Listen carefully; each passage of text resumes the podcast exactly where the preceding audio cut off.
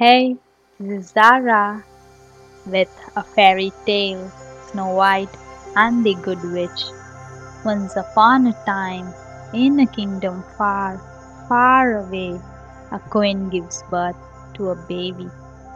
The girl is beautiful with skin as white as snow, lips as red as blood, and hair as black as ebony. They name her Snow White. Sadly, the queen dies after giving birth to her. Soon after, the king marries again the stepmother and beats Snow White as she is the fairest maiden in the whole land. She hatches a plan. She tells the king that Snow White was going away to live with her aunt for some time.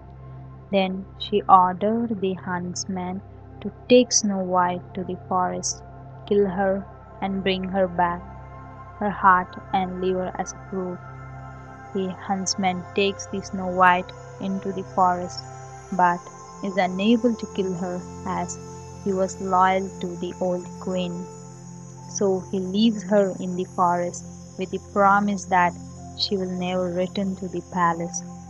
After wandering in the forest for days, Snow White discovers a tiny cottage. She knocks but finds no one at home. Since she is hungry, she enters the cottage and eats some food from the kitchen. She looks around the house and finds the whole place in a mess. So she sets about tidying up the place. Soon the birds and animals living in the forest join her and help her in her work. The cottage belongs to seven dwarfs. As the evening falls, the dwarfs return home. They are surprised to find Snow White there. After she tells them her story, they invite her to stay with them. Meanwhile, the evil stepmother discovers with the help of her magic mirror that Snow White is still alive and is living in the forest. She poisons an apple and dressed as a farmer's wife goes to the dwarf's cottage and offers it to Snow White. Snow White takes a bite and falls into an eternal sleep. The dwarfs return and are surprised to find Snow White lying on the floor. They take Snow White to the good witch of the forest. The good witch places some herbs on Snow White's forehead and Snow White wakes up.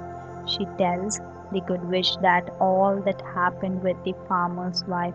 The good witch looks into her mirror of truth and finds out it was actually the evil stepmother who was disguised as the farmer's wife and poisoned Snow White.